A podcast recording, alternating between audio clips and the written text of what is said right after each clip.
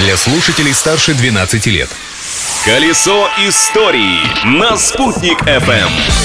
Всем большой солнечный привет! Сегодня 19 апреля. Подробности из истории этой даты для вас приготовила Юлия Санвердина. Праздник дня! Сегодня отмечается сразу несколько праздников. День работника ломоперерабатывающей отрасли, День юридической службы Министерства внутренних дел, День российской полиграфии и День подснежника. О том, что некоторые сорта этого весеннего цветка занесены в Красную книгу России, вы, надеюсь, в курсе. А знаете ли вы, что в 2012 году луковица редкого подснежника цветки которого имеют желтые вкрапления, была продана за рекордную сумму – 725 фунтов стерлингов. Это около 76 тысяч рублей.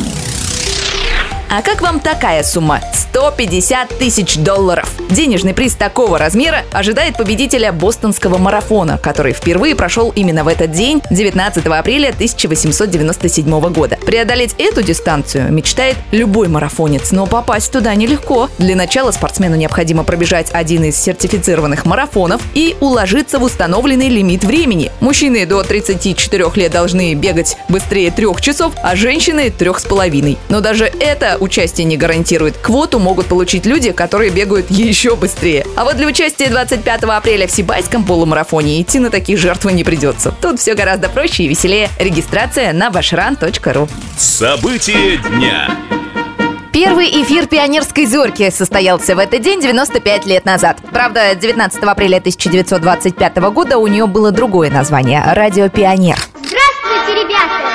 Слушайте пионерскую зорьку.